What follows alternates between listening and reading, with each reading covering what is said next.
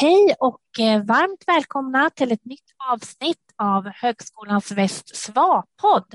Idag är det jag, Karin Andersson, som har förmånen att få samtala med universitetslektor Johan Gross i denna virtuella studio. Superkul att du är med här idag Johan. Välkommen! Tack, tack. Eh, dina forskningsintressen Johan, det berör ju framförallt olika aspekter av sociolingvistik, fonetik och flerspråkighet. Berätta, hur eh. väcktes ditt intresse för sociolingvistik, språk? Ja, oj. Eh, det var en lång fråga. Nej, men jag, det började nog med att jag eh, egentligen, jag har alltid varit väldigt intresserad av språk och kanske på ett lite annat sätt. Jag har nog inte varit så intresserad av svenska eller engelska eller språk på det sättet utan mer språk som någon slags eh, social och mänsklig förmåga och mm. som ett medel för kommunikation. Eh, och eh, jag, jag, lyckades väl hitta någon jag såg att jag hade skrivit någon uppsats redan på eh, mellanstadiet om Oj. språk som ämne. Eh, skrev om kreol och pidginspråk. Så jag tror, tror jag haft ett intresse av det och varit nyfiken på det på ett annat sätt. Ehm, jag tror också det kan liksom hänga ihop med eh, att jag liksom har ett annat sätt att jag har fått ett annat sätt att se på språk i och med att jag också är dyslektiker. Mm. Och därför liksom kanske har mött språket på ett annat sätt än många andra människor som eh, har liksom läsandet och skrivandet mer givet och lättillgängligt för sig. Mm. Eh, så där någonstans kan man väl säga att jag började intressera mig för språk. Eh, sen så eh, tror jag eh, jag vet inte riktigt vad som, kan, vad, vad, som är hönan och ägget här men sen så liksom gick jag väl vidare och var intresserad utav ehm, när jag väl skulle välja så kan man säga, när jag väl skulle välja att eh, börja plugga någonting så tog jag bara någonting som lät spännande i katalogen och då tyckte jag att lingvistik lät spännande och det visade sig vara allmän språkvetenskap. Mm. Och ganska snabbt där så, så fastnade jag just för det här liksom, vad ska vi säga, sociala perspektivet på eh, det sociala perspektivet på eh, språk och där, där jag liksom dels kunde se någon slags funktion av att alltså det fanns någon slags eh, eh, eh, det kändes meningsfullt att undersöka och förstå språket som en social som någonting socialt. Mm. Och det, det var liksom någonting jag blev väldigt nyfiken på och jag började väl liksom under då mina lingvistikstudier att titta väldigt mycket på samtal och samtalsanalys och intresserade mig för olika typer av institutionella eh, samtal, typ mm. samtal mellan läkare och patient och eh, sådär. Läkare och barnmorskor och så vidare. Ja, det låter ju jättespännande Johan. Verkligen. Ja. Så det den muntliga kommunikationen och samspelet, det mellanmänskliga mötet som var i fokus till att börja ja. med. Det var, mm. det var det. Och sen så kan man väl säga att jag någon gång under mina studier liksom Eh, kom i kontakt med liksom flerspråkighet som begrepp liksom, eller som studium. Och eh, började läsa mycket om det. Och där finns det ju man kan ju liksom ha ett, både ett nativistiskt, alltså se på språket som någon inlärd förmåga och tänka sig att man vill förklara flerspråkigheten utifrån ett sådant perspektiv eller utifrån ett eh, liksom neurolingvistiskt, alltså utifrån vad som finns i hjärnan och hur hjärnan fungerar och processar olika språk eller ett sociolingvistiskt perspektiv och, eller ett politiskt perspektiv också men det kan man säga passar in i det sociolingvistiska i någon mening mm. där man då ser på just språket som en social funktion. Ehm, mm. Och I samband med det så började jag väl också då intressera mig mer för de sociala aspekterna av språk. Precis. Mm. Och eh, du har ju också skrivit en avhandling. Mm. Vad handlar den om Johan? Ja, men den är den, man kan väl säga där att eh, där, den är ju en Uh, hur ska man beskriva den? Det, det, är en avhandling där jag intresserar mig av uttal och språkvariation i Göteborg och delvis i Stockholm också har jag tittat mm. på som någon slags avgränsning för materialet men det jag undersöker är väl egentligen allmän, lite mer allmängiltiga saker.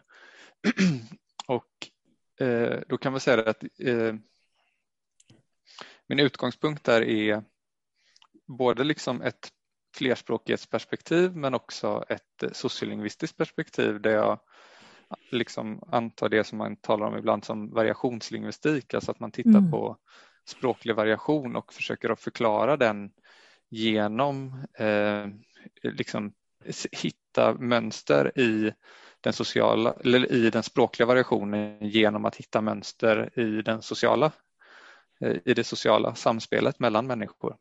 Mm. kan man säga. Och då, då intresserade jag mig för, liksom tyckte jag att mycket av den forskning som har skett kring det som kallas för förortssvenska eller Rinkebysvenska och sådär mm. eh, ofta varit liksom fokuserad, väldigt ensidigt fokuserad på eh, om vi kallar det för Rinkebysvenska som fenomen eller som någonting eh, som är liksom oberoende av det andra språket i samhället. Och jag ville liksom istället för att titta på bara det så vill jag titta på liksom ta hela staden, hela Göteborg och, och, inte liksom utesluta några grupper utan titta på allt och förstå staden som, som en enhet där man måste förstå alla deltagare som eh, liksom, ska jag säga, eh, delaktiga i staden och man måste förstå dem som delar i den för att förstå variationen i staden. Jätteintressant. Och vad heter din avhandling för de som vill gå in och titta lite närmare på den efter de har lyssnat på programmet här idag Johan? Oj, eh, den heter eh, Mapping Vowels heter den. Mapping Vowels, det börjar bli, ja. det, det, är några år sedan nu men inte ja. så länge sedan och du har ju Nej. fortsatt eh, att forska och du är ju inne i många spännande projekt, det vet ja. jag och samarbetar med eh, universitet eh, både i Sverige, Stockholm bland annat och mm. Oslo och Bern. Så att vi kommer ha mycket att prata om mm. även framöver Johan. Men idag så är det ju också sociolingvistiken som är i fokus och det här med språklig variation. Yes. Så eh, om vi börjar bara med det här med vad är sociolingvistik egentligen? Ja, Ja, det, det är ju en svår, svår, en svår fråga men eh, man kan väl säga det att någon, den liksom eh, eller det, det, det, går väl att förklara på många sätt men ett sätt är väl att säga att det är ett eh, teoretiskt perspektiv på vad språk är och där man vill förklara våran språkförmåga som en social förmåga. Och mm. på det sättet kan man säga att den eh, delvis, även om man kan ansluta den, eh, liksom kom som en slags reaktion mot eh, den här liksom eh, den nativistiska liksom, teorin där man tänker sig att språk är en medfödd förmåga som introduceras av Noam Chomsky vad var det, i slutet på 50-talet, 1957, där skrev han sin syntactic structure. Mm. Och då kan man säga att detta är som en slags eh, sker som är, är, en slags reaktion emot det där man säger liksom inte ser, ser det som en, full, att, som en möjlighet att förklara hela vår språkliga förmåga. Mm. Eh, och man eh, vill liksom inkorporera och visa på att liksom en del av vår språkliga förmåga är att förstå språklig variation, någonting som man upplevde att eh, den här tidigare teorin om eh, Eh, universell grammatik och så här inte riktigt lyckades hantera. Mm. Så det här sociolingvistiska perspektivet, det, det, har ju ganska många år på nacken. Ändå mm. så är det så att i dina föreläsningar, mm. när du talar om detta i de studentgrupper som vi möter, både nya studenter och lärare som har mm. varit verksamma länge, skolledare, mm. som kanske fortbildar sig eller är med i någon kompetensutvecklingsinsats. Många eh, blir väldigt intresserade av det mm. som du tar upp i dina föreläsningar. Det provocerar också ibland mm. just för att det här eh, variation och är rätt och vad är fel? Och det möter man ju ofta som lärare, mm. att eh, studenter oavsett vad man är eller elever, de vill ha vad är rätt och vad är fel när det kommer mm. till språk. Mm. Och det finns ju många gånger inget enkelt svar på det och där har ju sociolingvistiken en väldigt viktig roll att fylla, mm. eh, tycker ju du och många andra forskare och även jag, när det kommer till att förklara varför mm. det inte finns något mm. rätt eller fel. Så de här föreställningarna om rätt och fel mm. språk och språkbruk, de sitter väldigt hårt hos mm. oss mm. fortfarande.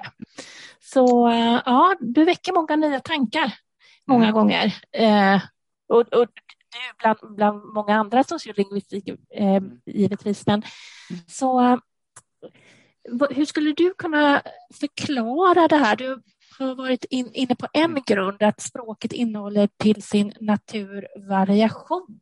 Mm. Vad, vad, kan vi mer säga om detta när det kommer till rätt och fel? Ja, ja man kan väl säga så här att eh, som jag kanske inte riktigt nämnde innan, det är väl att sociolingvistiken kan liksom gå också åt två håll. Mm. Det, alltså vi, på något sätt så, så tänker man sig liksom inom ett, ett sociolingvistiskt perspektiv att man kan förklara eh, språklig variation genom att titta på språket, men man kan också titta på språket och förklara saker om samhället. Och på något sätt så är det hela tiden en samverkan emellan de här delarna som är viktig. Att vi, vi, vi, kan liksom inte, vi kan liksom inte bara ha en ensidig bild utan det handlar hela tiden om att vara dynamiska och förstå att de här sakerna, liksom, språket är liksom inte ett objekt som finns oberoende av oss människor utan det är ett, liksom, ett verktyg som vi använder för att kommunicera och i och med att vi använder det så liksom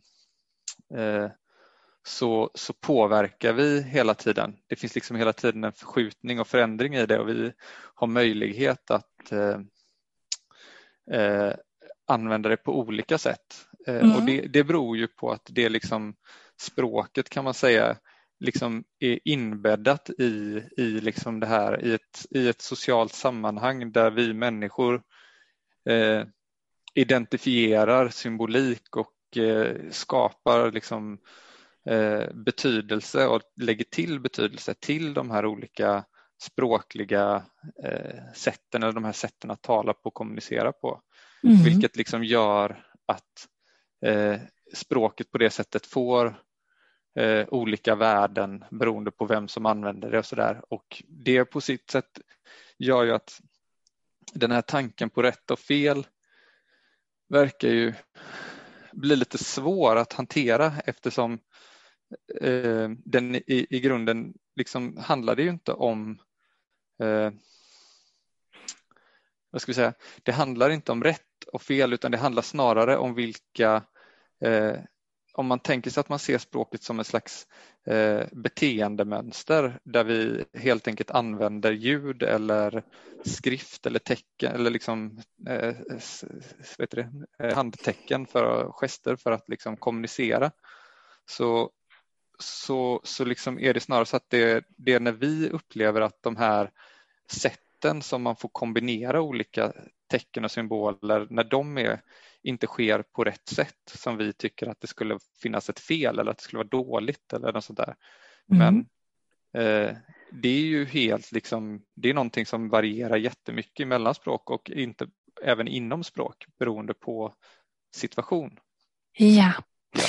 Så sociolingvistik, man kan säga då är vetenskapen om språket i samhället.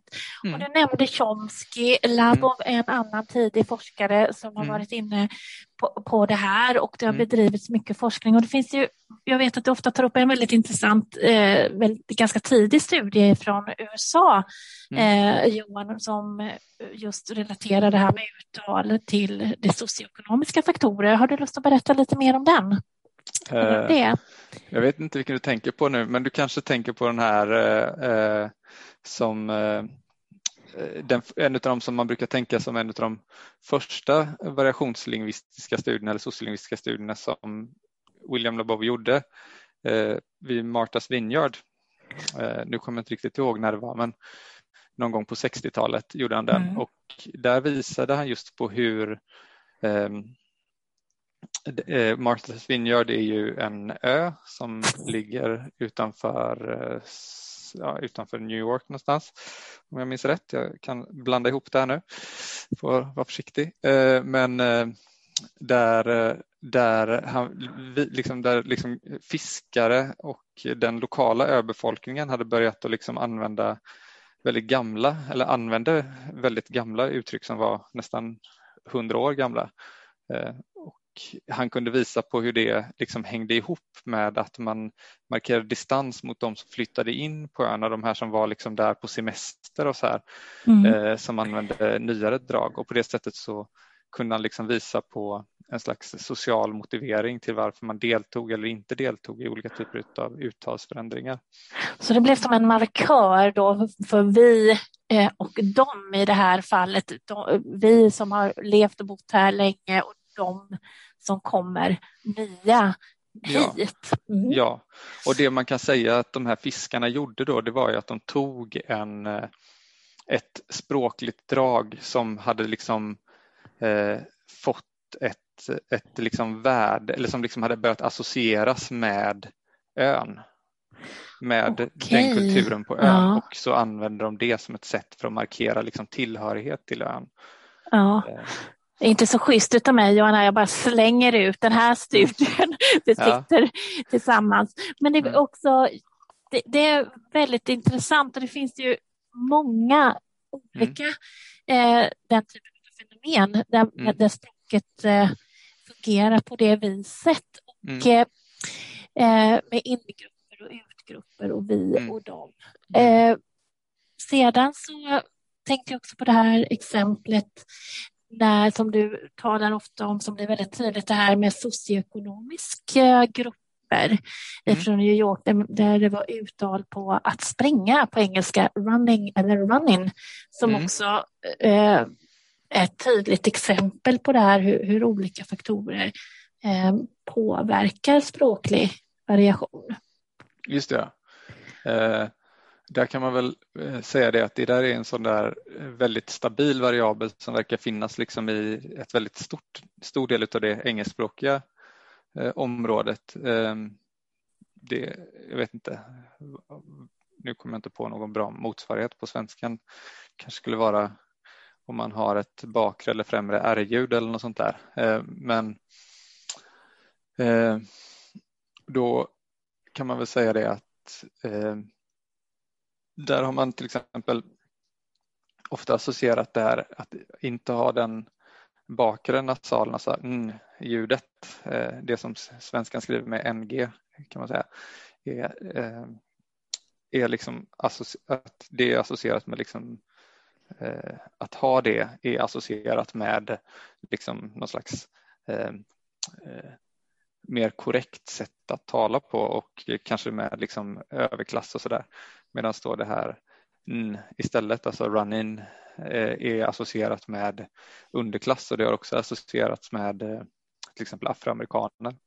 Eh, och där kan man ju då visa till exempel som studier på, det finns en rolig liten studie som är lätt att ta del av som finns öppen att läsa av vad tusan heter de nu då? De heter eh, eh Hej ska vi säga nu, Hej Kennedy och Mendoza Denton från 1999 där de undersökte just, tittade på Oprah Winfrey ja. och hur hon uttryckte sig ganska negativt just emot och till exempel afroamerikanska engelska och så här. Eh, och hon har ju en ganska spännande historia där hon har växt upp under speciella omständigheter och sen lyckats ta sig fram och där det antagligen har varit viktigt för henne att liksom konstruera en identitet eh, som också ibland eh, tar avstånd från det afroamerikanska och ibland allierar sig med det för att kunna ta sig fram i samhället helt enkelt. Mm. Eh, men hon har ju uttryckt ganska starka negativa attityder då emot det här afroamerikanska sättet att tala på där just den här variabeln n eller ng eh, finns. Och då visade de här forskarna att de kunde liksom lätt ta fram en massa intervjuer för de är inspelade med henne. Och så visade ja, det är de... oändligt många program som hon har gjort under åren nu. Så det måste Exakt. finnas rikligt material för den som är intresserad av det. Ja, det gör det. Och då kunde de visa ganska snabbt att hon varierade sitt sätt att tala på, alltså använda den här variabeln beroende på om eh, den hon intervjuade var afroamerikan eller om det var en eh, ska säga, icke-afroamerikan mm. eh, som hon intervjuade.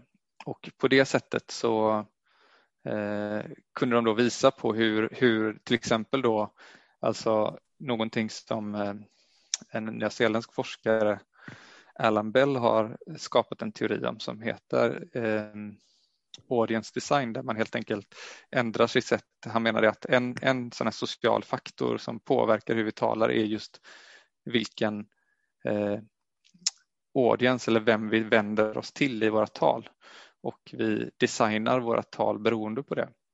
Har, det har med funktionalitet att göra. Kan man säga funktionalitet eller det har också med antagligen med att kanske om man vill alliera sig eller markera distans till någonting. Eh, skulle man också kunna säga. Inte bara ja. liksom, någon enkel liksom, mekanisk sak utan det är någonting, finns andra delar i det.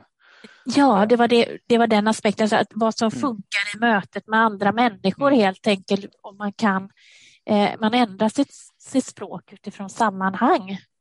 Om man ja. har den möjligheten då. Precis, eh, Eh, men då kunde de då visa hur hon i den här, när hon var eh, i de olika situationerna helt enkelt anpassade sig. Jag hade ett mer afroamerikanskt sätt att tala på när hon talade med afroamerikaner och sådär.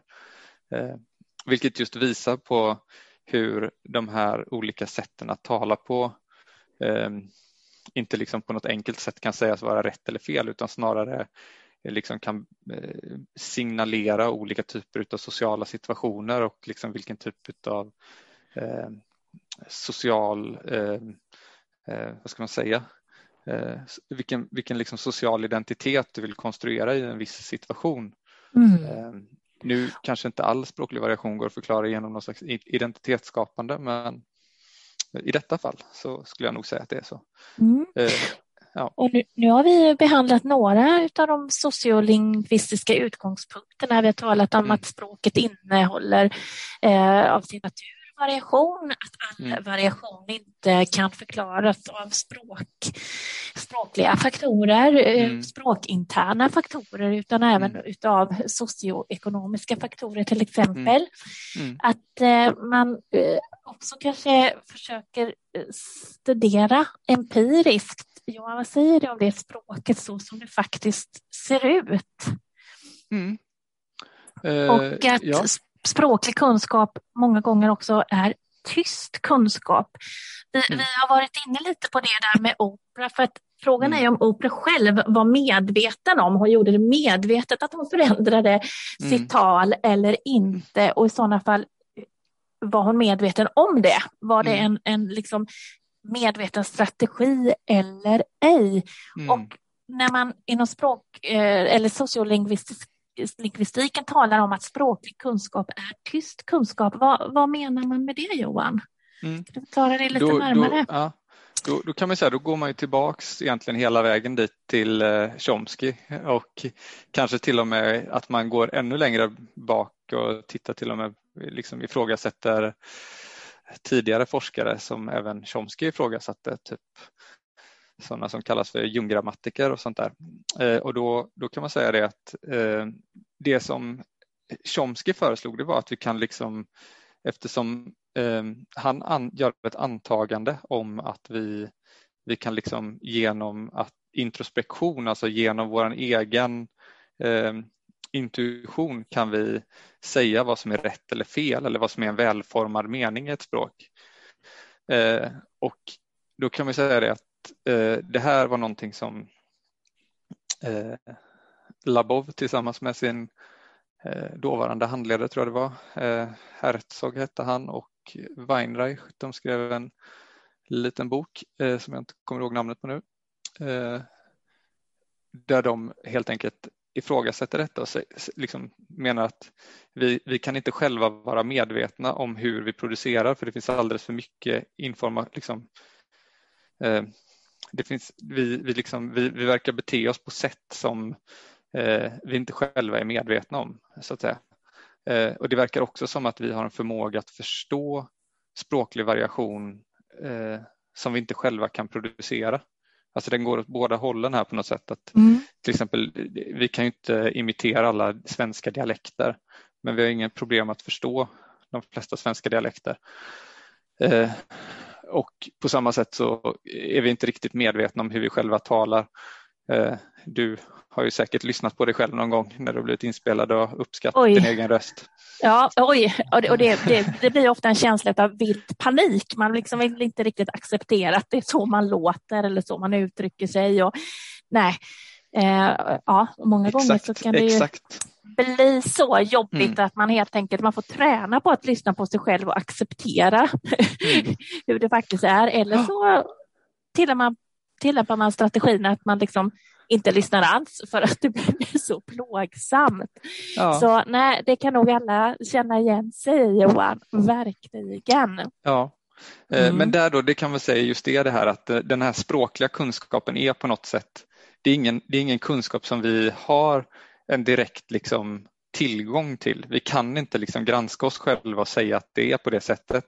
Och det, det finns det gott om andra exempel av. Um, eh, vad han nu, Peter Trudgill visade på liknande saker där han liksom lät folk rapportera hur mycket man använder sig av liksom dialekt eller standarduttal och mm. eh, han visade då att eh, eh, män överrapporterade användningen av dialekt i relation till vad de faktiskt producerade medan kvinnor underrapporterade eh, användningen av dialekt i relation till vad de producerade. Alltså de menar att de var mer standardspråkliga än vad de faktiskt var. Tvärtom. Okay. Eh, och där har vi ytterligare en sån här sak då, att liksom man helt enkelt inte har en förmåga att veta vad man själv gör i sådana här situationer. Nej, den, Nej. den egna självbilden kanske inte alltid stämmer helt enkelt. Den egna självbilden stämmer inte alltid och det handlar också om att vi som personer är sociala individer och mm. eh, en sociala agenter som eh, man talar om ibland och det här alltså att vi, vi agerar och gör sociala handlingar utan att själva vara medvetna om dem. Eh, och det, det är en väldigt viktig premiss här på något sätt att mm. språkhandlingar är sociala handlingar och vi som människor eh, utför en massa sociala handlingar utan att själva vara medvetna om dem. Och där kommer man ju lite grann in på när man ska studera det här som Mm. Helt enkelt så finns det ju någonting som eh, benämns som observatörsparadoxen. Mm. För det är ju inte helt lätt liksom när man ska studera människor och människors beteende och språkbruk.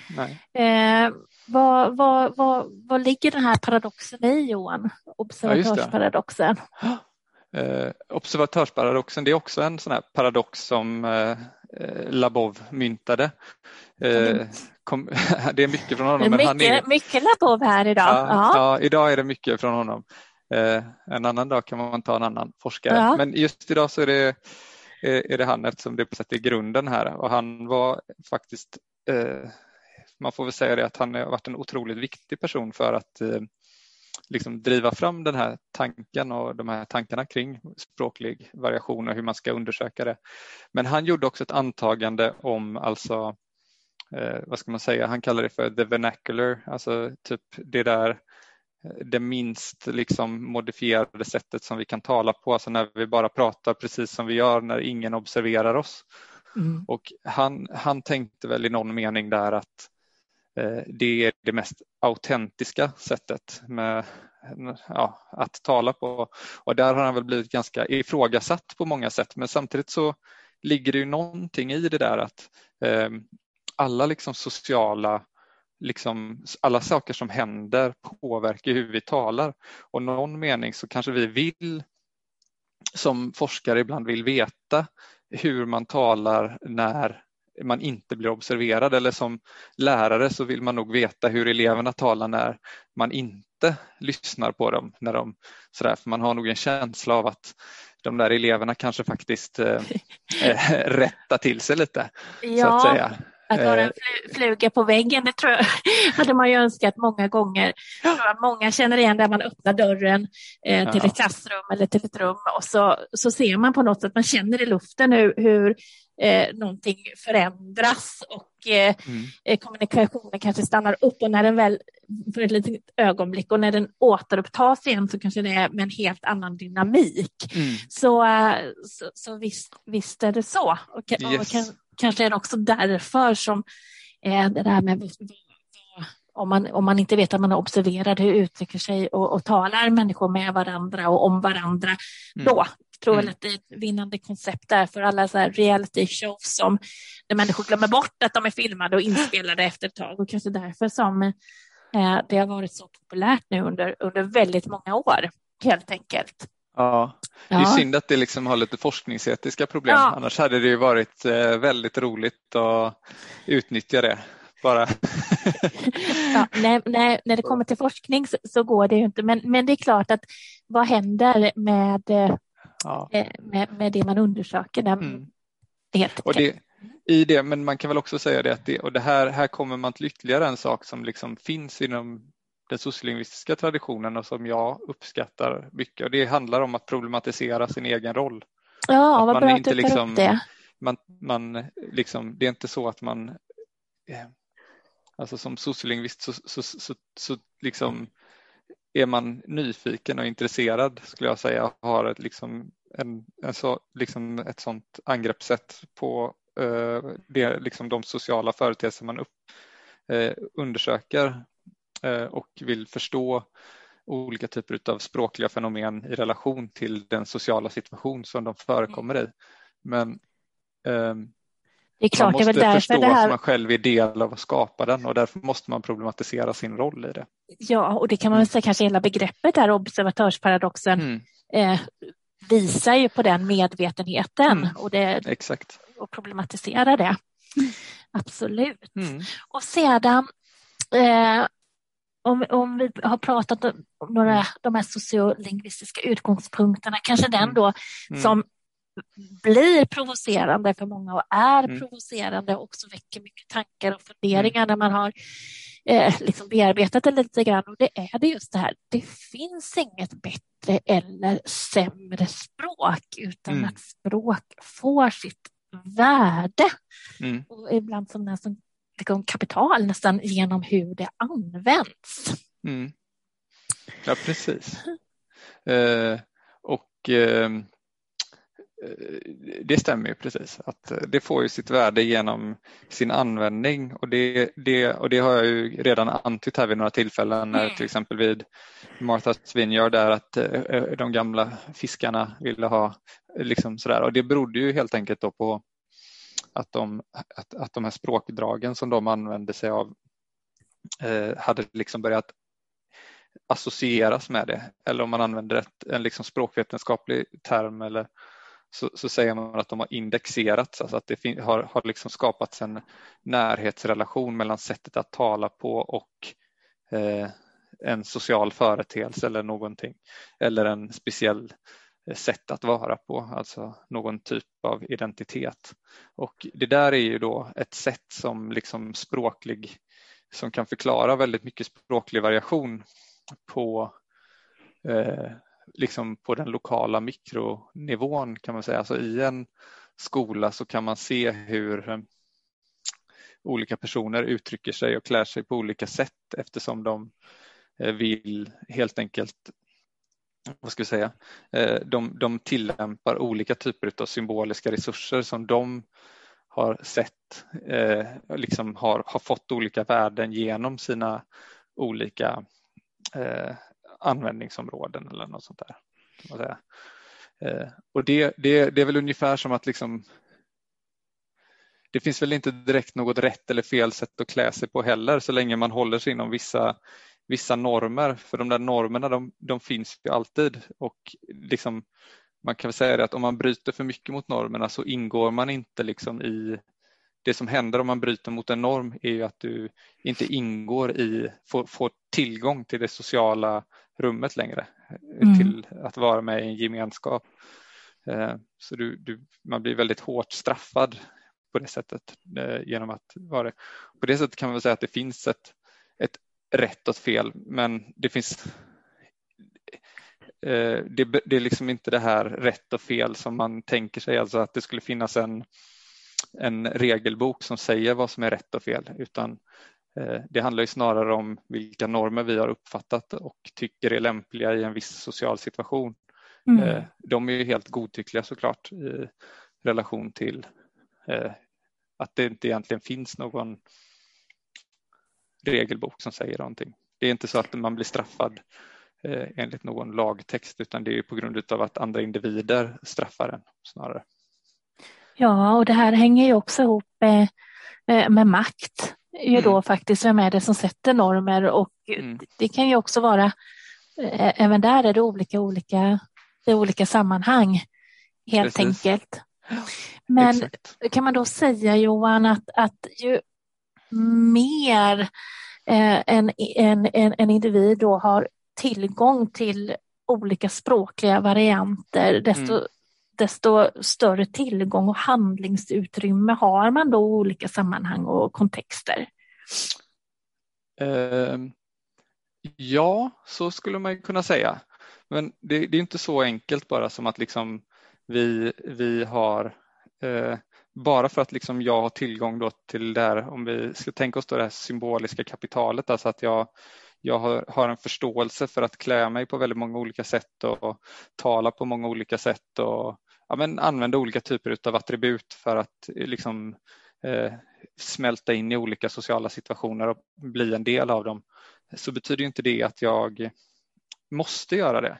Alltså, där, där har vi ännu en gång makt. Alltså det, till exempel är det mycket viktigare för människor som har ett lägre, eh, vad ska jag säga, som ligger på en lägre eh, eller som, som har helt enkelt har mindre eh, makt i samhället har oftast ett större behov utav att använda symboliska resurser än vad personer med mycket makt. Och ett sånt väldigt enkelt, en sån väldigt enkel beskrivning det är till exempel att oftast är det så att eh, eh kvinnor eh, använder sig utav ett mer vårdat språk eftersom de är mer beroende av att liksom framställa sig med hjälp av symboliskt kapital eftersom de saknar eh, annan typ av makt, andra typer av maktmedel som skulle kunna eh, ge dem eh, en framstående position i ett socialt sammanhang. Eh, och, eh, så man kan väl säga det att ju mindre makt man har desto mer är man beroende av att använda sociala eller det här symboliska kapitalet eller andra typer av kapital för att ta sig fram. Mm. Eh, ja. Skulle du säga att det bedrivs, det är ett väldigt intressant och spännande område, bedrivs mm. det mycket forskning kring, kring det här, eh, Johan? Ja, det, det, gör det. Det finns, det finns en väldigt stor och mycket forskning om det som man kan läsa om. Eh, framförallt så är, bedrivs mycket forskning i, i USA och i Storbritannien Eh, men även en del, finns en del väldigt duktiga eh, forskare som har gjort jättespännande studier i, i Kina och i, eh, i Tyskland och Frankrike och sådär. Bara så här för, för lyssnarna, mm. kan du ge något snabbt tips om man tycker wow, det här låter superintressant, det här skulle jag vilja läsa mer och har du någonting då som du skulle kunna rekommendera? ja, men om man ska titta på något internationellt så så vad ska jag säga då? Eh, hmm. eh, jag kanske skulle säga att, eh, vad heter han, Rob Drummond heter han väl, som har skrivit en artikel som heter It's a grime thing. Eh, är en spännande liten studie där han visar på hur, eh, hur ungdomar eh, väljer att använda olika typer av, eh, eh, vad ska vi säga, Eh, Eh, sätt att uttrycka sig på som är, liksom han visar hänger ihop med att lyssna på den här musikstilen grime. Eh, så det, det, är väl en, en, ganska rolig och lättbegriplig studie. Annars så tycker jag också väldigt mycket tycker jag att det finns en forskare som var Labovs eh, doktorand om jag minns rätt eh, som heter Penekert som har skrivit väldigt många bra artiklar och eh, vad ska man ta för någon där? Ehm, jag kommer inte på något bra namn nu här, men eh, hon har skrivit mycket bra och eh, släppte väl en bok för 2018 som jag kan rekommendera alla där hon problematiserar språk och språklig variation och sådär. Eh. Så Penny Eckert, det är ett namn att lägga på minnet för den som vill ja, läsa mer om detta spännande ämne.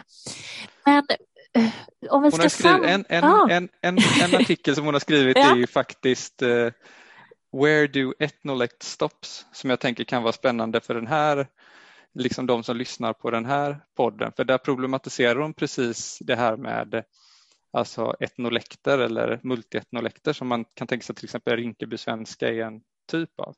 Och där hon visar på hur det inte nödvändigtvis handlar om eh, språkkontakt utan om andra typer av sociala faktorer.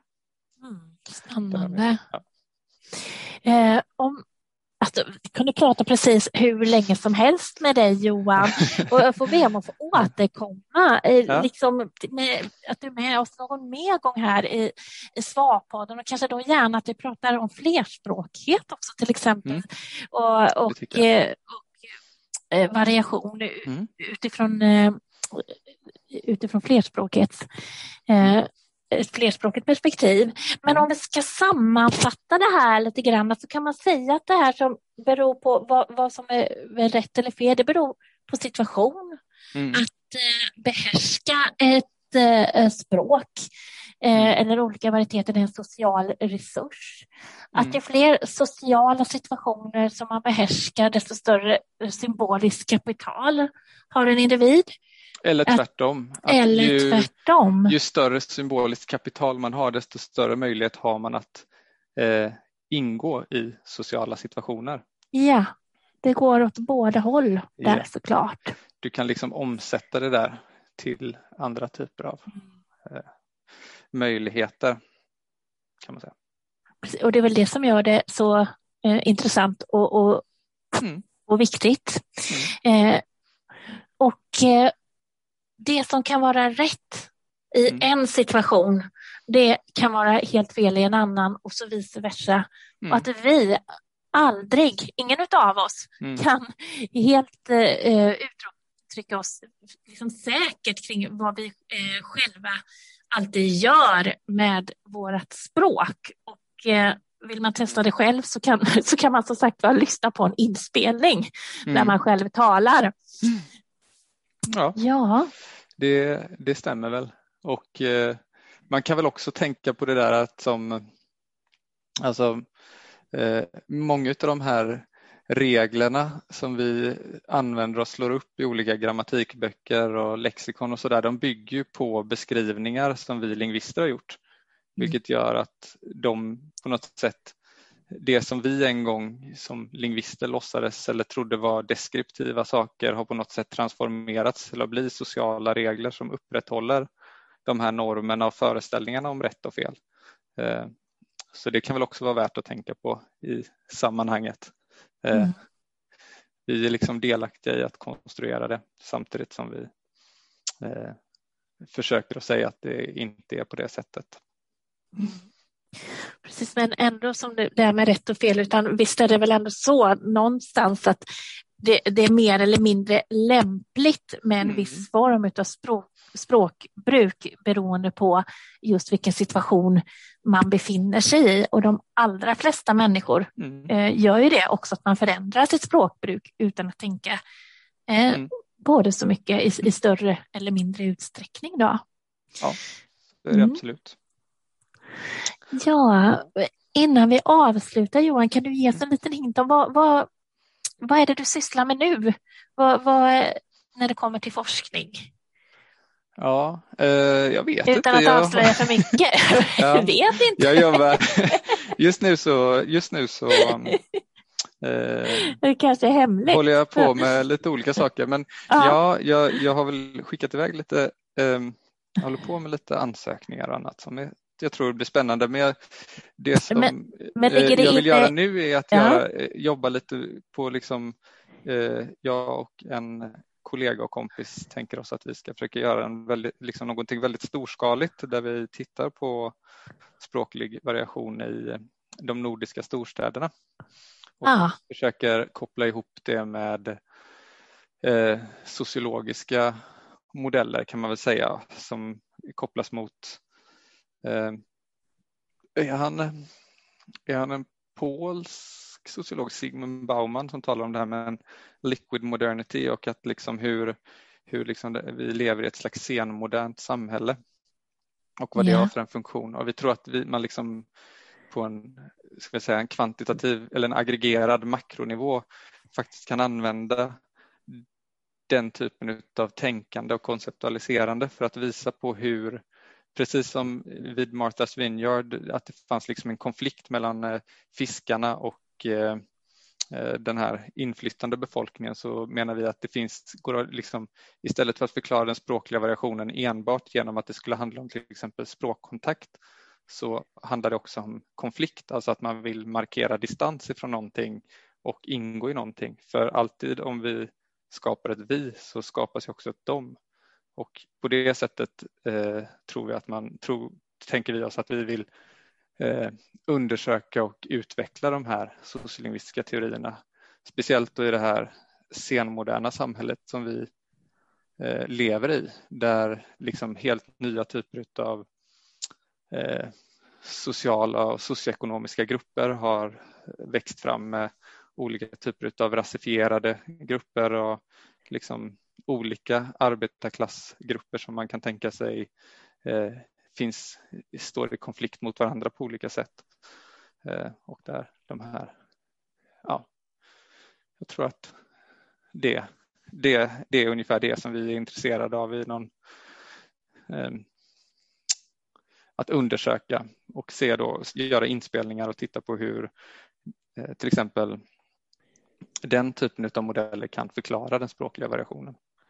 du Johan, det låter enormt, enormt intressant och det ser Ja. vi fram emot att få ta del av längre fram och Mm. lyckar, eller liksom öns vill önska dig och dina medforskare i detta projektet då all lycka till, eh, till med, med detta.